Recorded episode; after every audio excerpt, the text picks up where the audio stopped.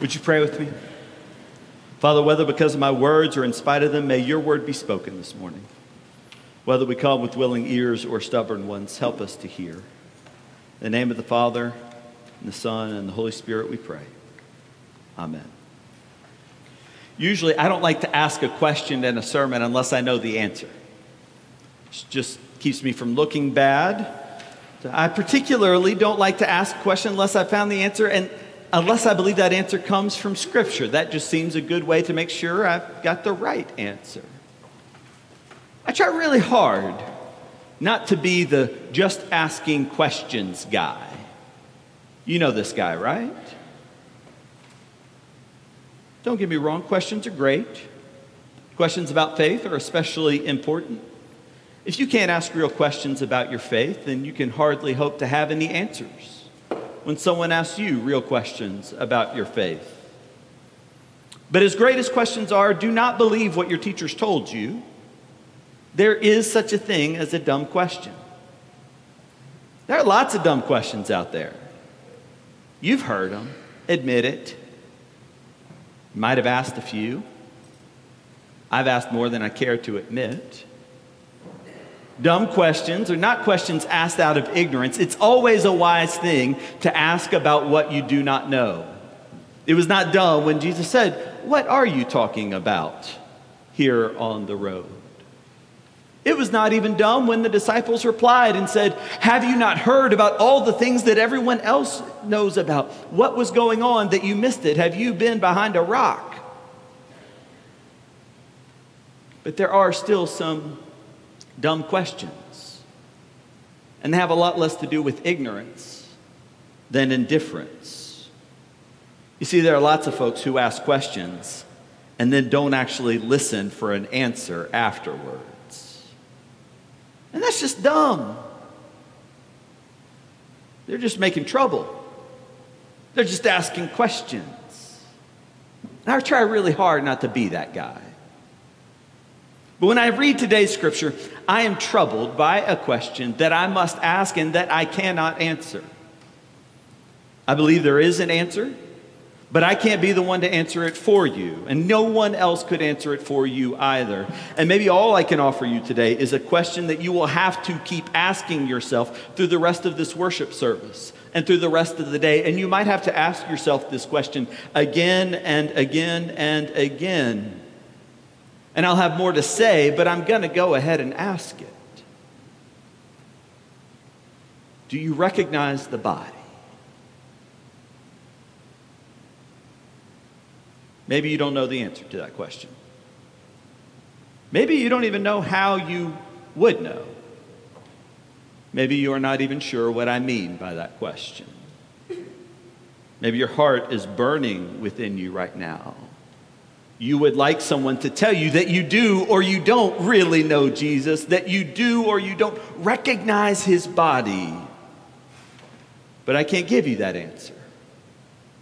I can only give you the question Do you recognize his body?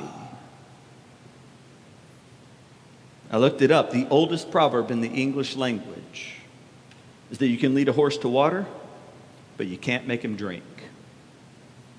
And Upton Sinclair once said that it is very difficult to make someone understand something when his salary depends on his not understanding it.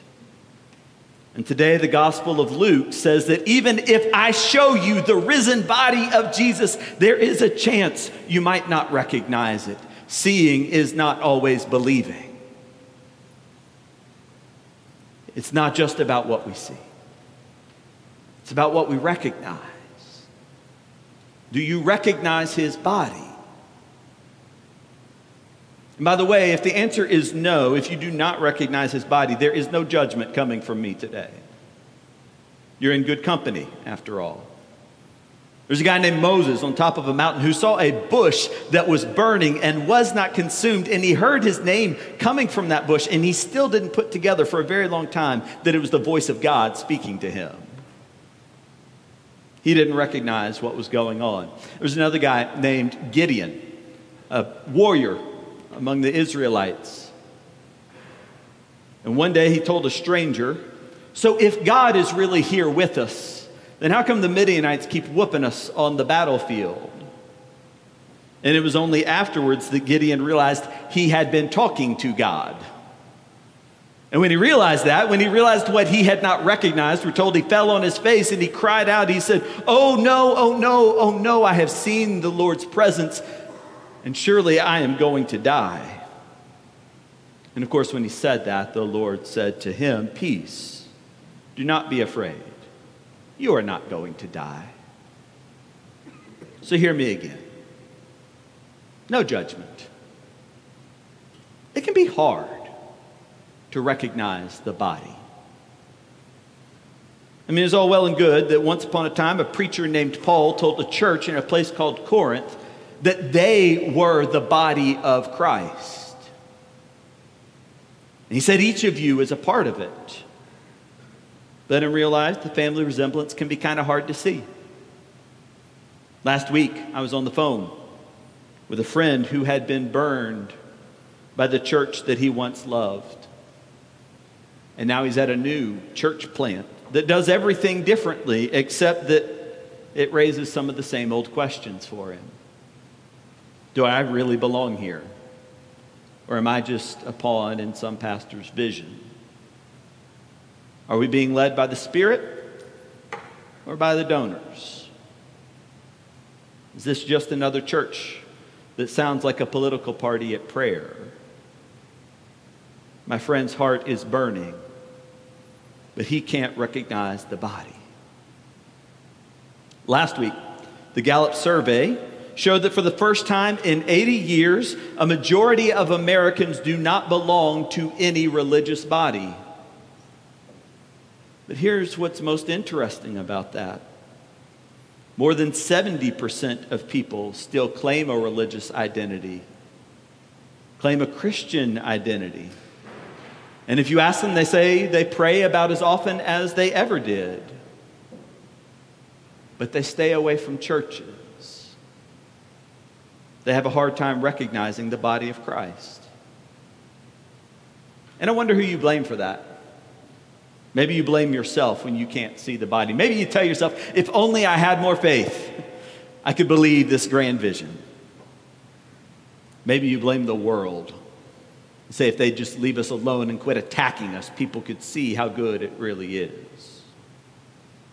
Maybe you blame the church or you blame God. I don't have the answer. I just know it can be hard to recognize the body.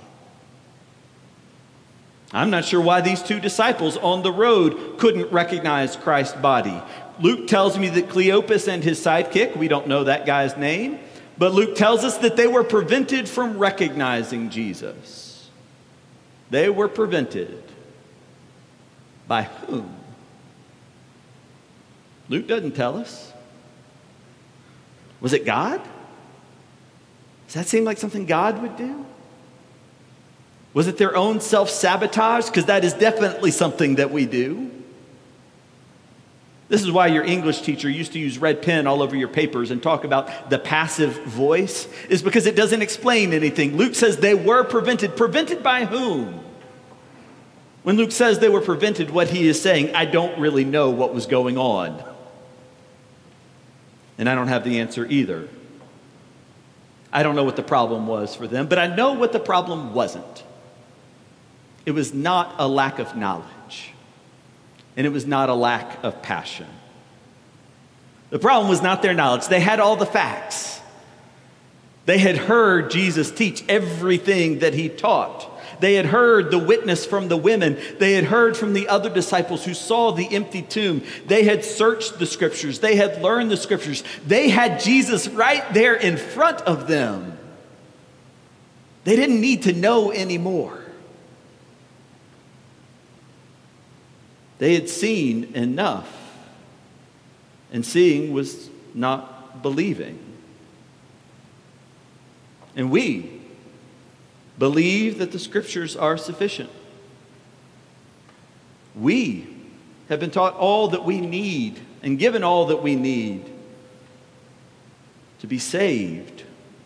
We believe that anything we might add on top of the scriptures is just incidental to the story of salvation. We look at the disciples on the road to Emmaus and we say that more knowledge would not have saved them. They had seen enough, and seeing was not believing. They didn't need more knowledge and they didn't need more passion either. They were not lacking in motivation. And I want to be really clear about that. I'm grateful that Luke is very clear that these disciples were not lacking in motivation. I'm grateful because it is easy for us to assume that the problem with other people is their motivation, isn't it?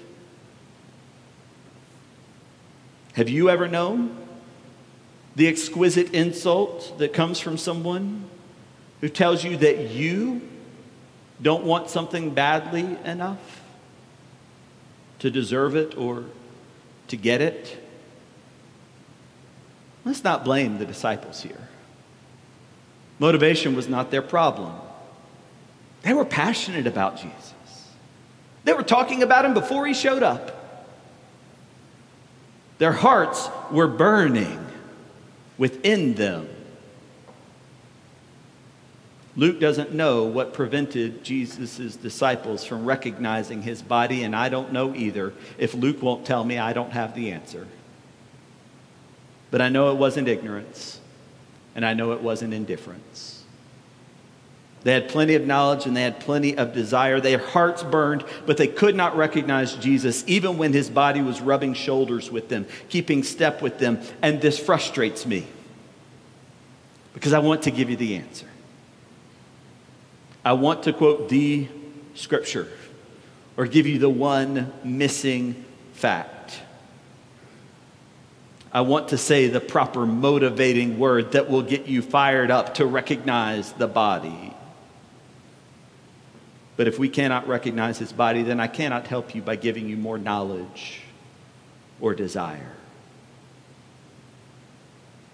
I am asking if you recognize his body, but I cannot give you that answer.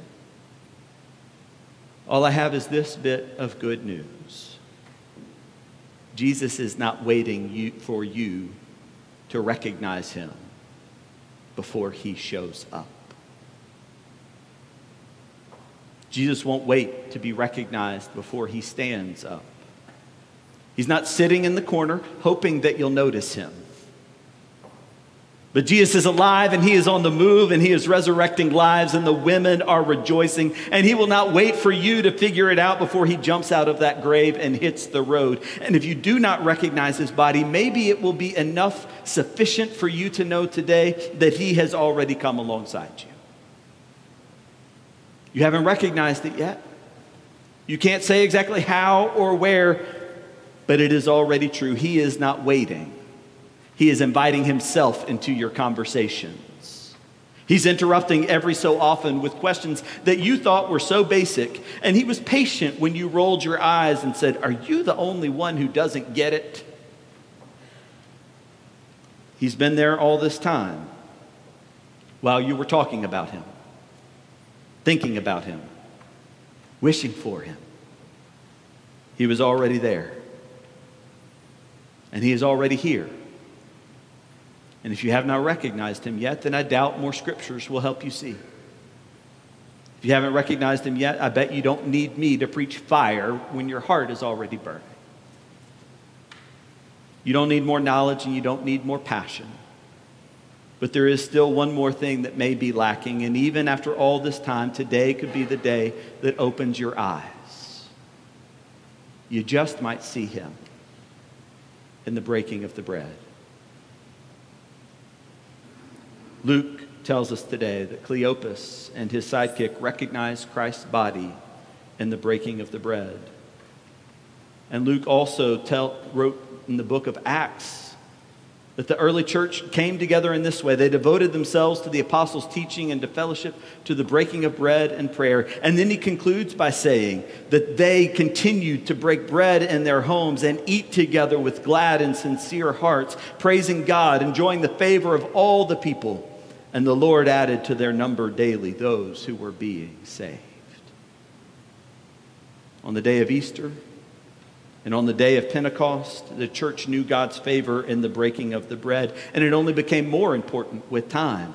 So much so that when that guy named Paul was writing to that church in Corinth, he would say to them, You are damaging your own souls by the way you come together and fail to recognize the body. When you gather, some of you have the high places of honor and some of you have the low places. Some of you feast and indulge, and others of you are left fighting for the crumbs. You create divisions amongst yourself. Do you not know that each of you is a member of the body of Christ and each of you has a part in it? You are tearing it apart because you have not recognized where the body truly is. So I have to ask you again because this is serious. Do you recognize the body? And I'm not asking what happens when we gather on the Sundays where I place my hands over bread and the cup. I'm not asking you how the miracle works, that's a holy mystery. But I'm asking, after all the scriptures have been read and all the arguments have been made, and when the songs and the prayers have stoked the fire in your heart to an absolute furnace, will you dare to believe that your best chance to see Jesus is living in the presence of the person sitting in another chair across another aisle? the one who breaks bread with you, will you recognize the body? In a couple of weeks, we're going to invite a whole platoon of preteens to come before the church and they'll profess their faith and commit themselves to the fellowship, the teaching, and the prayers of the church. And I wonder what you will see.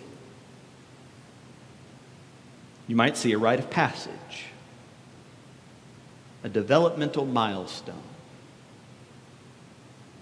Or you might recognize the body of Christ. You might see new brothers and sisters with whom God is inviting you to break bread and sing praise. And you might believe that they can help you just as you can help them to see each other and through each other see God more clear. The end of the month, we'll gather with a church we call our sister church with whom all our arguments are the same. We believe the same things, and our passions are the same. But because of how we treat bodies, we have often been separated. And we had the chance to come together with Tolmanville Warren and offer the vaccination clinic, a sign of healing and hope to the bodies of the people of our community. We can be one body. We live in a world that wants to deny the body. We live in a world that wants to target us and categorize us based on what we know and how we feel. We live in a world that is hell bent on giving us the arguments we want to hear, the news we want to hear. We live in a world of technologies that are exquisitely crafted to stir up our emotions and drive our engagement. We are not going to argue our way out of the divisions of this world. And when we inflame our base desires, we are more likely to burn things down than to build them up. But if we will let Him, Christ will reveal Himself in the breaking of bread and drawing together the bodies of those whom he has called his body. And the mute and meek act of bringing his body in contact with ours, bringing us alongside other bodies so that we can all receive him. He teaches us to recognize his body Liver spotted hands follow behind tiny, clumsy feet, and deep, brown, laughing eyes look back at sorrowful blue ones. And in every act of surrender and fellowship, every time we agree to break bread together with the Spirit, the Spirit is making us one with Christ, one with each other, and one in ministry to all the world. A ministry that involves serving the bodies that do not yet recognize that they belong at the table too. And so the question stands who do you belong to?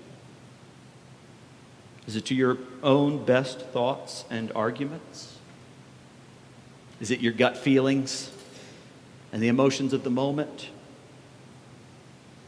Or will you belong to those with whom you break bread? And let it reveal something greater. Can you accept that you have been saved? Not by your highest thoughts, not by your deepest and most sincere passions, but you have been saved by the body of Christ, broken for you. And if you can't accept that, then how will you believe in your neighbor? Can you believe that God is using them to continue saving you? Because then you might really recognize them for the very first time. And you just might see the body of Christ. In the name of the Father, and the Son, and the Holy Spirit. Amen.